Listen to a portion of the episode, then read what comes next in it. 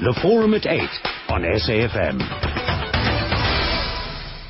It's eight minutes past eight. Thank you so much for staying with us on South Africa's news and information leader, SAFM. And it is time now for the forum at eight. Now, a survey of metropolitan and large local municipalities on building plans passed and buildings completed for the private sector finds that many building plans were passed but did not come to fruition during, uh, due rather to the 2009 recession.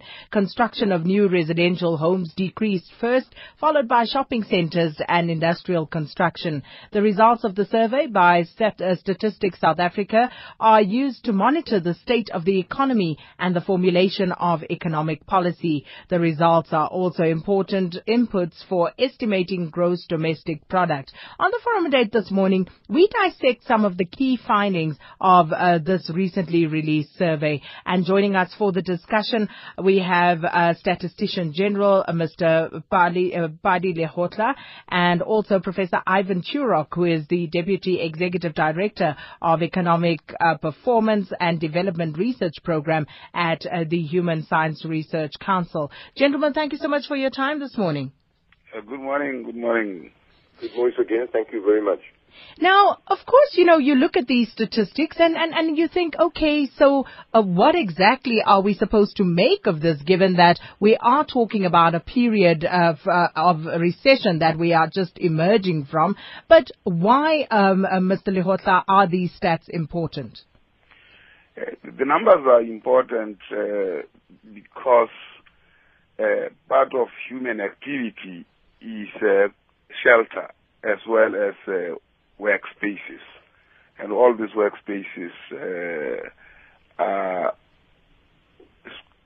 measure square kilometers, measure square meters around which industry does its work as well as uh, shelter for human beings where they stay. Uh, they are important because they indicate where economic activities uh, take place. Uh, they are important because they point out to where growth uh, might be taking place. And one has to understand what that type of growth is. They're also important in terms of uh, working out what government policy or what policy intentions are and what the reality is. Therefore, the reconciliation of those two is very, very important. For instance, if you look at uh, the data for counting uh, construction of dwellings it's actually a sprawling process. Uh, you, you, you see human sprawl, uh, sprawling of uh, human settlements in state of densification. And uh, if you look at the rapid link, it actually walk, paves its way through almost a less dense population. Uh, and the population is actually at the periphery. Mm. So the policy intentions and where people settle uh, continue as though apartheid still is alive. And this happens both in Gauteng as well as uh, in uh, the Mangaung area, that is uh, Joe Metro and Mangaung. And when you compare that with Cape Town, Cape Town does a little better. Uh, so is uh, Rustenburg. Uh, more generally, mm. uh, one sees uh, post-recession uh, plans passed and uh, completed have declined uh, quite dramatically, and there is a, a, very dramatic one for Tshwane, where a plan was made, a construction almost started, uh, but no occupation of the mall or completion of the of the, of the mall itself. Would you say then, Mr. Lehohla, that the stats that you provide are incorporated in a meaningful way into policy formulation, given uh, the fact that you say we are still witnessing patterns that mirror apartheid era settlement? Well, I mean, uh, if the intention is one and uh, the practice is different, uh, then there is uh, incongruence between policy and action. Uh, of course, these things are very difficult things. Uh, with urbanization, are we managing urbanization well? Uh, probably not. Uh, the, you see decadence uh, in uh, the well high rises uh, around mm. uh, Hillbrow and the like. you see quite a, a, decay in those spaces. and the sprawling area like Cosmo City, is a replica of Soweto. so there is a problem in Mangaung. you can see south of Mangaung a sprawling settlement heading towards Botshabelo instead of uh, major densification. There are pockets of densification, but uh, and then you look at Rustenburg a little bit better in terms of uh, uh settlements as well as uh, uh, industrial industrial points. But we also have the likes of Marikana with those shack settlements that run right across, beginning in Transkei, uh, and uh, all those areas around the mining Faraghatla, and uh, there you see quite a lot of sprawl, particularly of shack settlements. And um, uh, Professor Turok, uh, just listening to what the Statistician General is saying, I mean, what does that mean then in terms of how government is actually employing uh, the, res- the research findings that is at its disposal? Um, I think these are, are very, very important uh, questions, and um, I think one comment about this is that there is a tension between uh, what the private sector wants to do and where it wants to invest, and where government wants it to go. Uh, between putting it simply between growth, pursuing narrow growth, and pursuing transformation, spatial transformation to get uh, poorer communities closer to the economic opportunities. That's a long-term agenda. Uh, we also have to try and strengthen the recovery of our economy because this, these statistics suggest it's rather weak and fragile and very patchy in terms of its location across the country. So uh, I think this tension has to be managed quite carefully. We can't pursue just one objective at the expense of the other. Mm. Either of them. We have to do both growth and transformation. And so we need our municipalities to be really making uh, very smart decisions about what's appropriate in their particular circumstances. Right? They can't just drive uh, a densification agenda at the expense of encouraging private investment. We've got to crowd in private investment and promote uh, transformation. And so that's a sort of clever balancing act that we need our municipalities to strike and I think these statistics are suggesting it's quite uneven across the country. So I think we, we, we one sort of starting point would be more debate nationally about what are our priorities and uh, how we can achieve this and how we can persuade households and private investors and uh, developers of the need for spatial transformation of our of our settlements, of our cities and towns. Mm, priority is one, but uh, on the other hand, are our municipalities sufficiently capacitated in order to take on board this sort of information and uh, to make the sort of changes that obviously we envision as a country? Well, I think the short answer is probably no. But um, we are, I mean, are, there are a number of government programs uh, led by the Treasury and a number of other departments. Uh, for example, the City Support Program, which is trying to help uh, our, our municipalities to build up the technical and strategic skills required to promote this agenda. Uh, so we're starting the, this, this conversation, and we're starting to build up uh, capabilities, but it's, it's, it's a fairly slow process because um, you know, there's a kind of uh, a lock-in to an existing model of urban development that we've inherited, right, of suburban sprawl, of building RDP townships on the edge of the cities, we're kind of locked into that. Our whole financing and um, engineering and uh, property uh, machine does that. So turning the machine around is quite a slow process. Mm. And uh, just going back uh, to Mr. Lehohla, you spoke about Johannesburg uh, very briefly, but how does Johannesburg compare to some of the other major metros in the country? Uh, Joe, Joe Metro uh, actually is one which is uh, worse in terms of uh, this urban sprawl and the disjuncture between policy intentions and how the RDP houses Uh, are built at, actually at the fringes rather than uh, closer to uh, where where opportunities are. and I think the, the issue is complicated by uh, well, land invasions, what is the so-called land invasions, and uh, uh, as policy tries to address this, how do you locate people, where do you construct, how do you reticulate, all those are really very, very complex. And Gauteng, in fact, is moving in the opposite uh, direction. Uh, Western Cape a little bit, uh, Metro Cape Metro a little bit better, uh, but certainly where there are uh, indications of uh, progress is Rustenburg. But that progress you can see is exposed by what we have seen in Marikana and the shack settlements that we see over there in the area of Rustenburg platinum mines. Mm.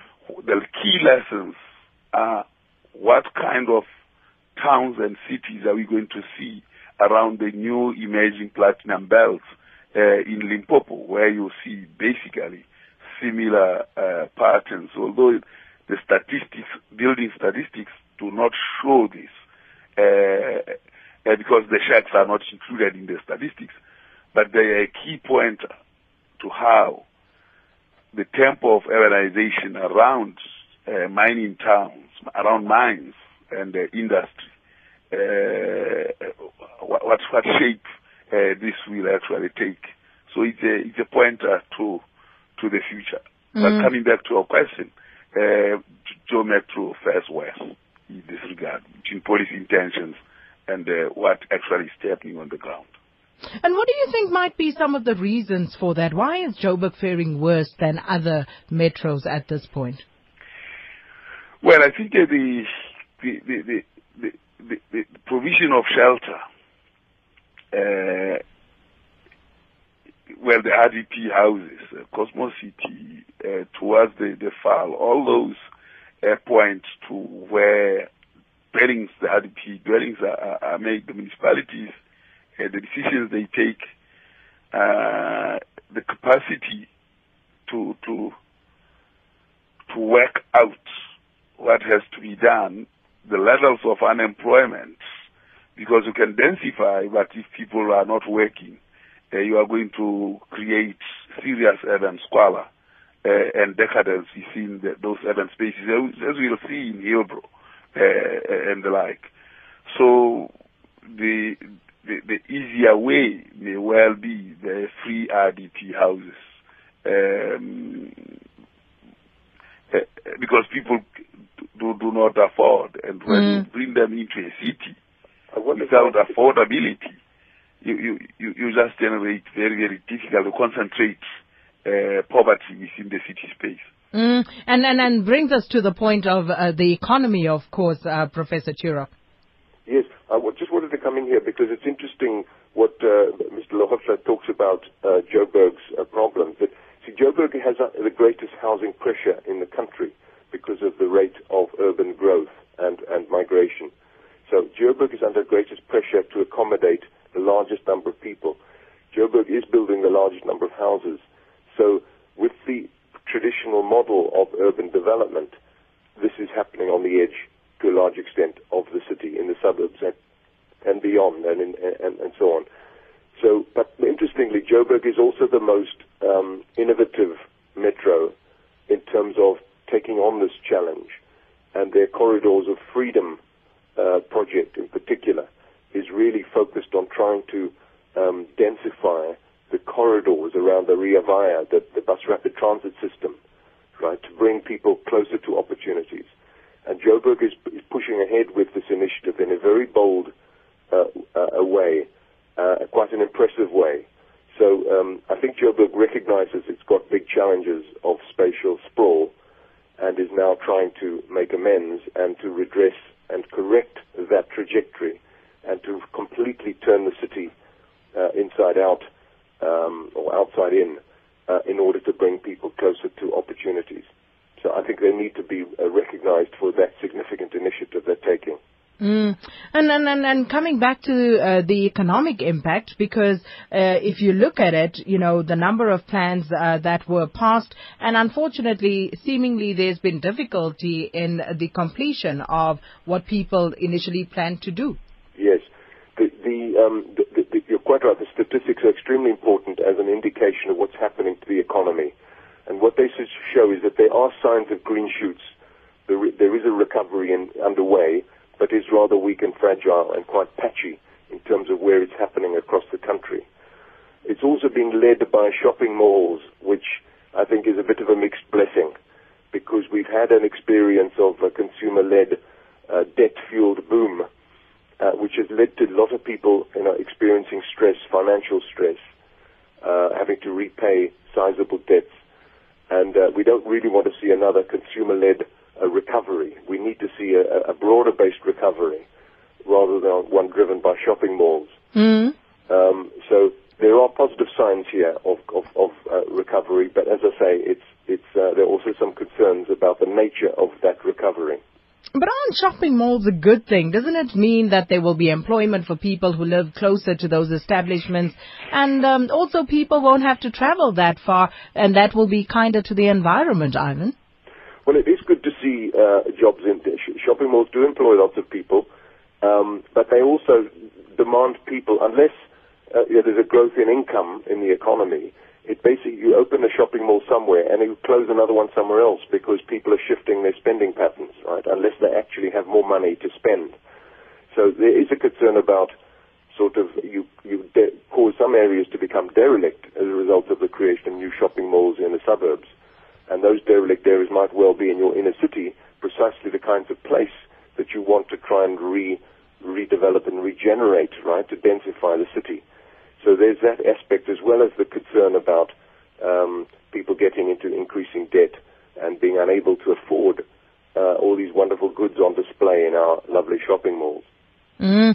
And of course, uh, our listeners, you are welcome to join the conversation as well. 0891 104 208. You can SMS us on 34701. Tweet or Facebook AM Live on SAFM. And just looking at uh, statistics uh, from uh, the 2012-2013 financial year, um, 34% of the buildings erected during that financial year were homes.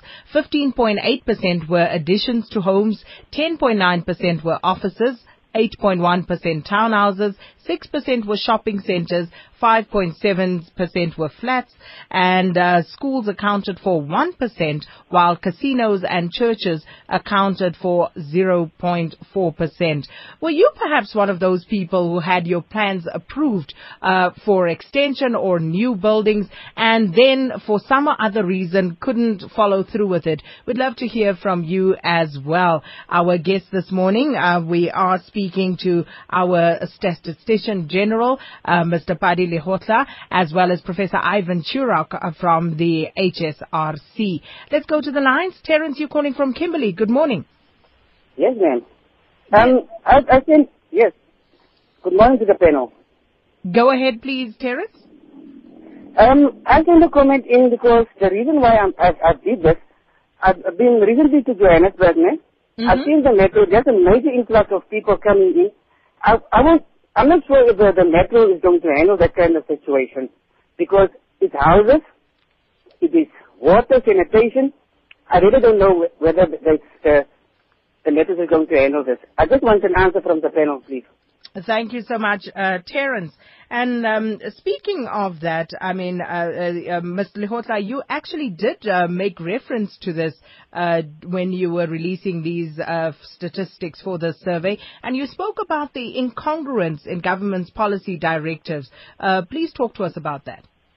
I didn't quite hear the, the question. If you could just repeat it. What Terence, Terence was saying, the thing that he's noticed is that uh, because of this uh, influx of people into uh, the metros, he doesn't think that the metros will be able to cope long term. Well, the, the, the inflow, as uh, Ben said, uh, into uh, particularly Johannesburg, and uh, we'll see this between the censuses of 2001 and 2011, that uh, Johannesburg grew uh, quite dramatically, and uh, Gauteng as a province uh, actually surpassed KwaZulu-Natal. In the main, uh, the, the migration is the migration of the of, of largely the poor people who are looking for work opportunities uh, and service delivery, such as reticulation of electricity, sanitation, and all those, are things that have to be sustained by by rentals or purchases of uh, of houses. So Gauteng or Johannesburg has a major, major, major challenge in relation to managing uh, urbanization. So the, the challenges are, are there to see, uh, and uh, when you see service delivery protests, you can see a system that is uh, really under a lot of uh, stress as a consequence of urbanization. And uh, urbanization is going to continue. The, the, the, the the, the, the, the news uh, to local authorities uh, in Gauteng are that uh, uh, Johannesburg in particular is that uh, urbanization is a process that's going to continue. The, the, the, it's not going to stop. Uh, and to the extent that economic conditions are the way they are, and urban centers are perceived or indeed are centers of growth, as you will know that uh, the Gauteng province uh, is 36%, is the engine of the economy, and uh, people will continue to come. So managing that uh, is a very complex and very difficult task, I suppose. Mm, indeed. And uh, of course, this morning we're looking at a survey of metropolitan and large local municipalities on building plans passed and buildings completed for the private sector and finds that uh, many building plans were passed but did not come to fruition due to the 2009 recession. Love to hear your views on exactly this and the impact that it has had on society by and large, but also perhaps if you'd like to tell us what impact it's had on you and potential developments that you may have had with regard uh, to buildings. And of course, looking at the stats, why so many, uh, uh, why so few schools rather? 1% accounted for the number of schools that were built. On the casinos front, I don't think we'll be crying 0.4%. That's not too bad. It is 8.30, time for news headlines with Babakshli Chetty. And with that, it's time to find out what's coming up on Morning Talk with Ruina Bird. Thank you, Sakina, and good morning to you. Coming up on Morning Talk today, the first hour is the open line. Uh, we'll be taking calls and SMSs from listeners on whatever issue they would like to discuss, and that's going to be followed with workers on Wednesday. And today on this feature, we will talk about the National Development Plan and whether it's on course to address the socio-economic challenges that the country faces. And in the final hour of the program today, we're going to talk about the International Mathematical Olympiad. It's due to be held at the University of Cape Town on the 8th and 9th of July. And that's the show for today. Thank you, Sakina. The construction world is evolving. And if you're part of it, you need to evolve with it. Mncedisi Ndlovu and Sedumedi attorneys are experts in construction law with in-depth knowledge on NEC 3 contracts and handling disputes arising from it. For legal advice relating to construction law, call us on 011-268-5225. MNS Attorneys, legal expertise in your corner. South Africa meet South Africa. Meet 50 million reasons to say hello. Eta, meet Howzit. Salam, meet Molo. One day, meet one day. Meet a nation that loves to play and dance. Saki Saki, meet Pantsula. Meet the original trance. Meet Sunshine and taste our country's finest wine on Africa's favorite airline. There's a story in each seat because great things happen every time we meet. South Africa, meet South African Airways. We are ready to connect you. South African Airways, bringing the world to Africa, taking Africa to the world. In the last chapter of the Ford Ranger Odyssey, we saw infighting, sleep deprivation, dust storms, wild animals. If you think you've got the determination to take on Africa's toughest terrain, enter online at rangerodyssey.com and you could become one of the 20 contestants. The 2014 Ford Ranger Odyssey. Are you tough enough to earn your place? Entries close 20 July 2014. The Forum at 8 on SAFM. Just a shade short of uh, 24 minutes before 9 o'clock. And this morning we are looking at a survey of metropolitan and large local municipalities on building plans that were passed and buildings completed for the private sector. And what the survey has found is that many building plans were passed but did not come to fruition, mainly due to the 2009 recession. Now, the construction of new residential homes decreased first, and that was followed by shopping centers and industrial industrial construction. The results of the survey by Stats SA are used to monitor the state of the economy and the formulation of economic policy. These results are also important inputs for estimating gross domestic product. And that's what we're talking about this morning. And I asked you if perhaps you've been affected in some or other way by this. Do tell us about it. And also, what are your thoughts uh, on what these figures actually tell us about society as a whole? Because that is exactly what we are doing on the forum at 8 this morning. We are dissecting some of the key findings of this recently released survey. And our guest this morning, Statistician General, Mr. Pali Lekgotla, as well as Professor Ivan Turok, uh, Deputy Executive Director of Economic Performance and Development Research Program at the Human Sciences Research Council. Now, I just want to go to the lines very quickly. They are open 089 0891 104 208. And uh, I must just say thank you, Mervyn, for holding on through the break. Kina. Hey, Mervyn. Listen, I'm listening to these statisticians and all these problems. There's a problem not, uh, the solution not in, in, in rural development. If we develop the rural areas, then there's no need for people to the city. Because if I listen, if I listen to the to these clever guys there, the professors and the statisticians, you say to yourself, but this is a this is a tsunami. Twenty years down the line, we'll have the same discussion because you cannot stop this city development and there's no money to stop it.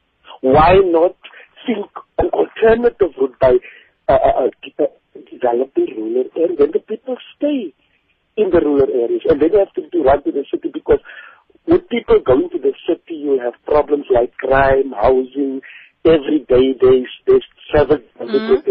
If those people come back to the rural areas, then you have that, you know, even if the people with money develop a new area in the city, they will townships townships will come up.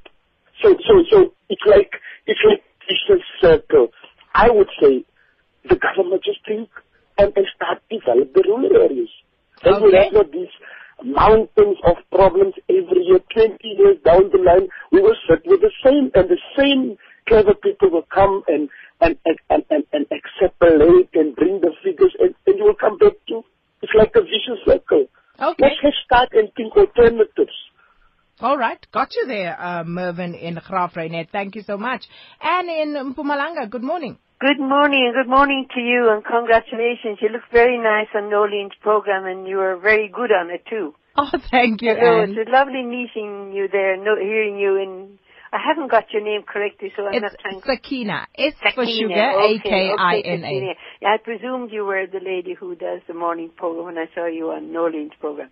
Right. My contribution is, I'm in, in Mpumalanga, you know, in a rural area, with many settlements. Now, we have in Mpumalanga many uh, great resources of mining, agriculture, forestry, and tourism. And as I've said before on the radio, what is the possibility? I'm asking your guest speaker now, Lekgotla, is it? Mr. Lekgotla. What is the possibility of developing light industries here in our rural areas that would keep the people at home, especially the the, the mothers? Mm-hmm. Light industries related to the above, the, the industries I've just mentioned. Light industries like uh, jewelry, in agriculture, like tinned fruit or vegetables, in forestry, like um, um, furniture making, and then tourism is a quarter developed here in Mpumalanga. So I think that much more development could be done in the rural areas through these resources uh, that we do have and Okay. give people employment. That's my contribution to your very wonderful program this morning. Thank you so much, Anne, and thanks Right. for listening. And um, uh, let me start with you, Professor Turok. Um, both Anne and Mervyn both saying perhaps we should be looking at rural development as an alternative. But this is something that we've heard, you know, being talked about over and over again. So what seems to be the problem in moving it forward? Um, this is, these are extremely complex and uh, difficult questions. I think a, a few points around this. I think the first one is that urbanization is a global phenomenon, right? So South Africa is not unusual. Indeed, every country in the world, as it has developed and prospered, has urbanized. So it's not something that we can go and say, let's just do something alternative and that hope that it might work. because there are strong economic arguments, is a strong logic for urbanization around efficiency and around productivity uh, both the public services. It's more efficient and cost effective to pro- provide uh, hospitals, clinics, schools, and other public infrastructure in a concentrated form. And secondly, for the private sector, there are enormous uh, benefits of uh, proximity from firms being closer to each other in terms of their supply chains, in terms of uh, uh coordination, uh, communication, and so on. So uh, these are really important economic arguments why urbanization is to be supported. it creates some difficulties in the, in the short term and pressures on our municipalities. We have to find ways of accommodating that, and indeed we've done reasonably well. Um, Mr. Lehohla's census statistics show that actually the metros have managed to keep pace and indeed out, outpaced the growth in urban population with all the basic services we, we know about water, sanitation, electricity, and so on. We've actually increased or cut the backlogs in our metros as well as absorbing uh, significant increases in population. So we can accommodate urbanization, we can do it well, but we, it's not an alternative to rural development. I think it's very important. We have about um, nearly 40% of our population still living in towns and rural areas, and we do need to support these because it's it's not an either or. And I think we've with, a, with the Minister of Rural Development, we've made significant strides in this in this area. We need to uh, enhance those efforts uh, and we do need to do many of the things that your two callers talked about, including agro-processing, strengthen agricultural uh, food production, uh, do uh, forestry-related uh, furniture, and beneficiation of our minerals. I think these are really important. They are explicit policies of government. Mm-hmm. I think implementation has sometimes suffered a bit. So we need more focus on doing these really important economic development policies in our rural areas, and that will help uh, to uh, create employment in places where there is very serious poverty and will help to uh, strengthen the cohesion of our country because we can't uh, have uh, huge inequalities which create the tensions that we have at the moment. Mm. And Mr. Lehohla, I mean, how far does your influence um, as a Stats SA actually spread? I mean, you develop, uh, of course, you go and you uh, conduct the surveys, you bring the numbers, all good and well. But in terms of further support uh, to government structures, do you have any uh, role to play in that regard? Yes, I mean, the, the numbers uh, are very important, and I'll point to more generally to what they actually do they increase uh, the levels of uh, transparency in what uh, policy intentions and policy actions are. Uh, they uh, enforce accountability in that congruence space of policy intentions and policy. and because the results are available to everybody, then we can look at the same image of what we want to do, and therefore they transform. the the and such discussions as this ones are very important uh, so that the public can take this to heart, understand better what confronts us, and then act uh, appropriately.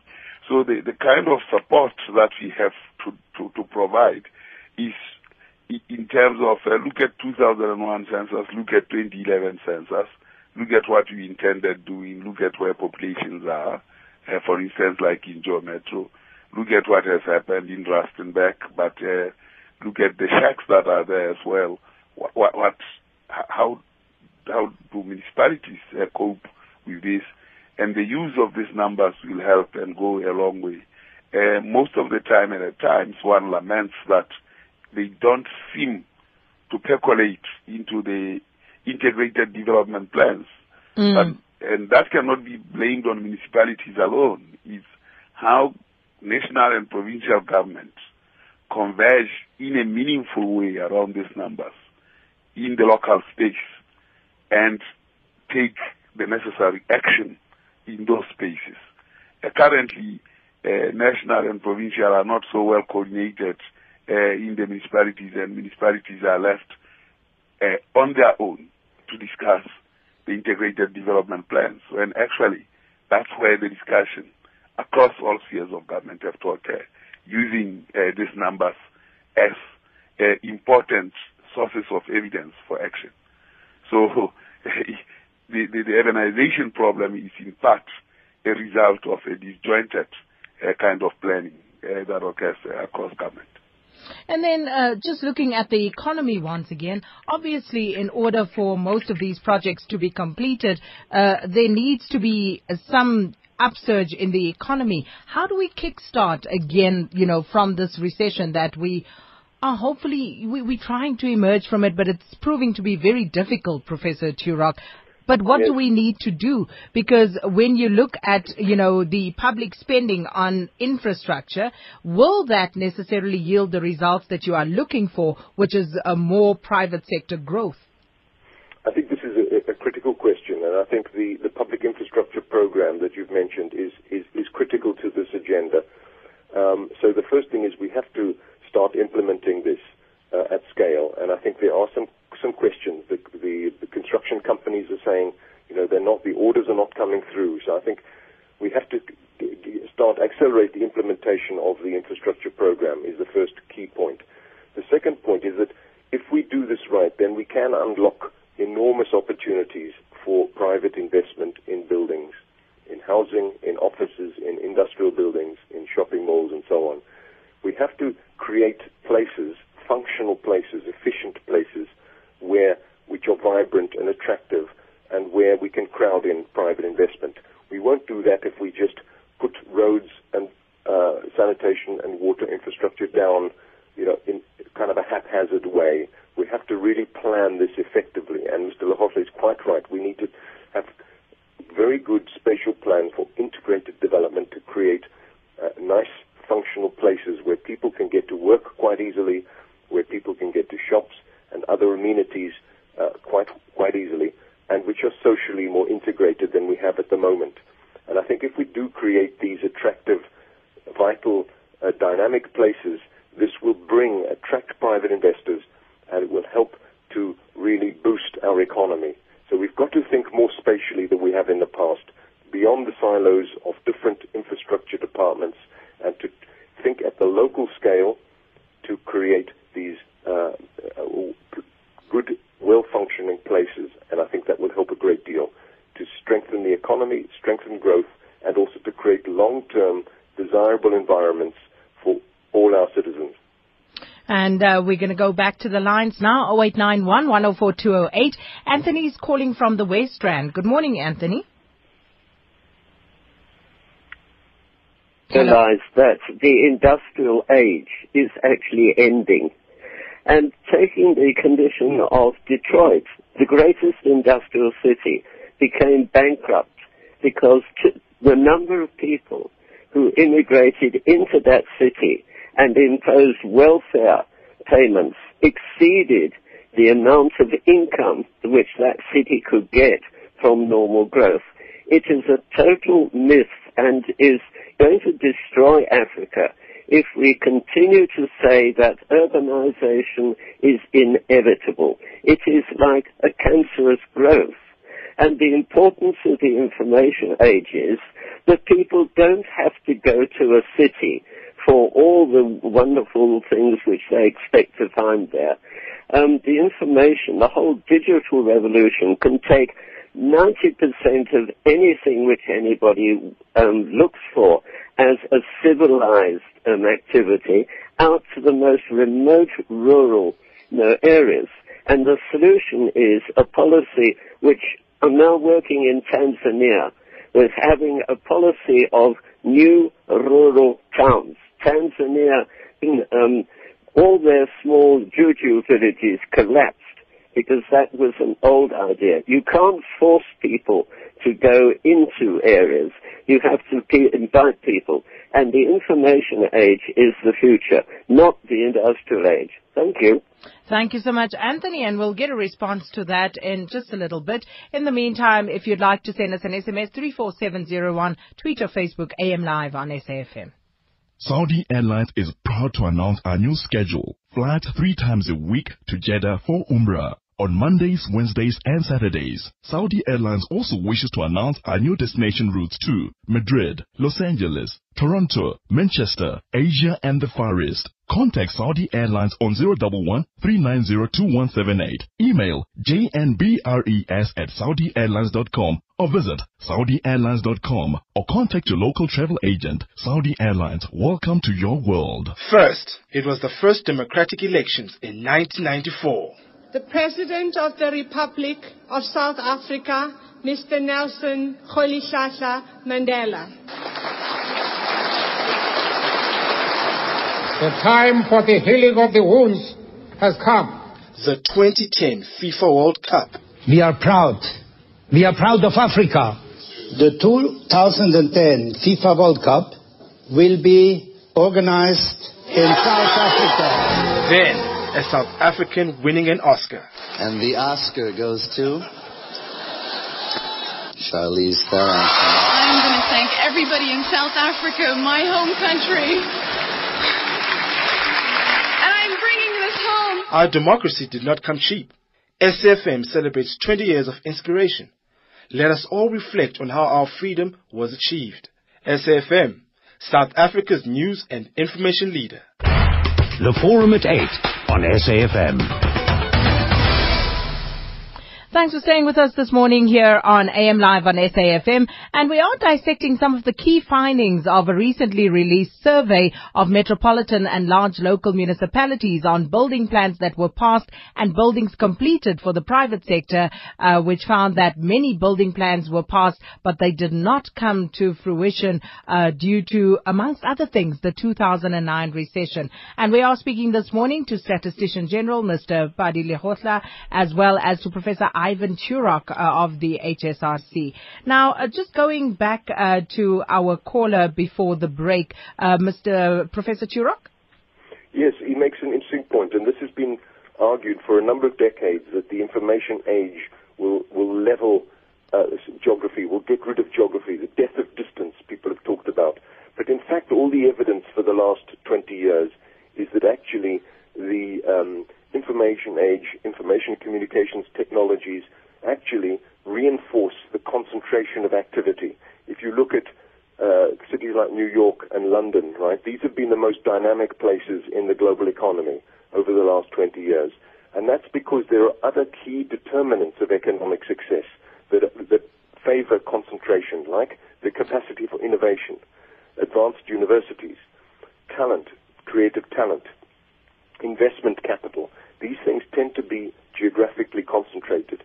And information technology, although it offers a kind of platform which does create opportunities for businesses everywhere to access markets around the world, it also uh, is, it, it, doesn't operate on its own. It needs these other drivers of economic development, such as uh, finance and uh, creative skills, to uh, to be successful. And these things remain concentrated because the forces for agglomeration extremely powerful and difficult to resist. And uh, of course, one of the other questions that is coming out of this, um, Mr. Lehohla, is why were there so few schools built? One percent.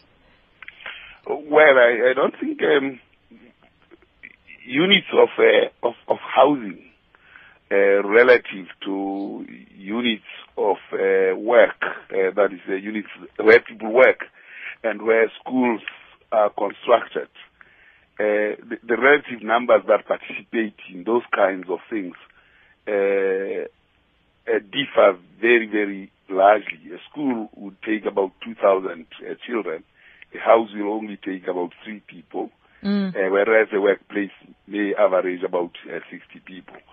So a school, as a concentration point, has a much, much large number. So if you were to look at those per capita, uh, the schools may be performing much more per, per, per unit of persons uh, compared to housing and so on. So it is not small in that uh, respect. And in fact,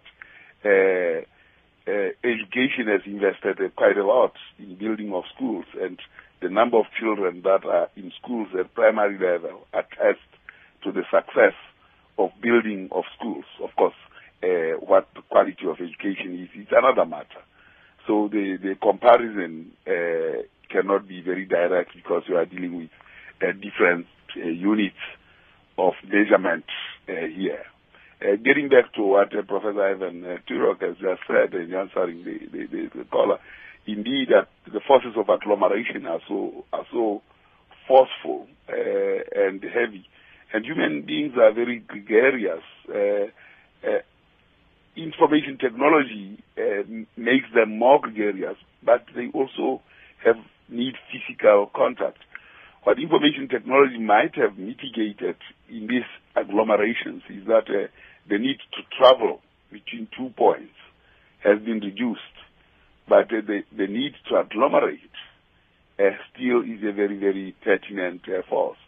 Uh, secondly, material materials, production of materials require agglomeration, uh, unlike uh, technology, which is movement of move, movement of, of, of, of, of things like uh, funds, uh, movement of information and the like.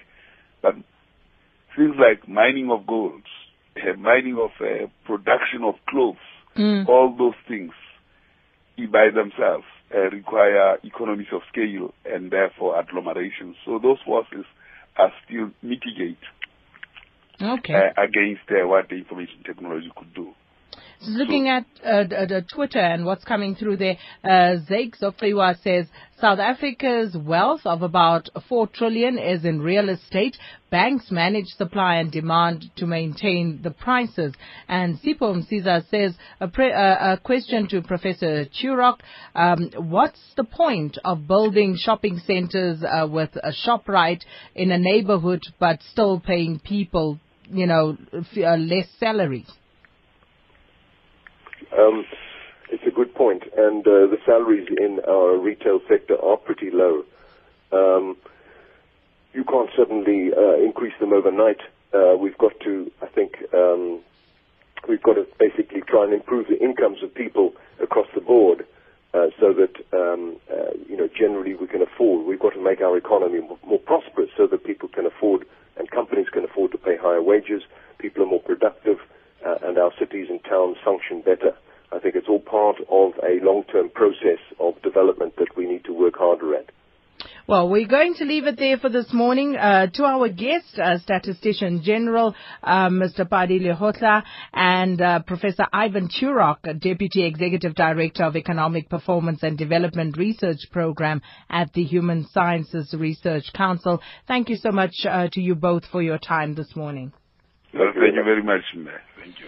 And uh, so there you have it. You know, when we talk about the economy, there are so many factors that weigh into government's uh, policy directives and how that is formulated. And this just one of those that perhaps ordinarily you wouldn't necessarily focus on. With that, we come to the end of the show. And thank you so much to our producers, Andam Chamela, Nswaki Ku, as well as Sisanda Jonas, senior producers, uh, Chilidzi Chibase and Lungile Mabaso, foreign producer Ronald Peary, and our technical producer, Ntogozo Kuzwayo, specialist producer, Budzi Lukoto, and our executive, executive producers, Busi Chane and Aubrey Sechie. And as always, a great big thank you to you, our listeners, as for being as fantastic as you always are. We're weighing in on what we bring you. And of course, we'll be back with you tomorrow morning between 8 and 9, uh, well, between uh, 6 and 9. From 6, that's when we start here on AM Live on SAFM. It's 9 o'clock. It's time for the news with Vaknich.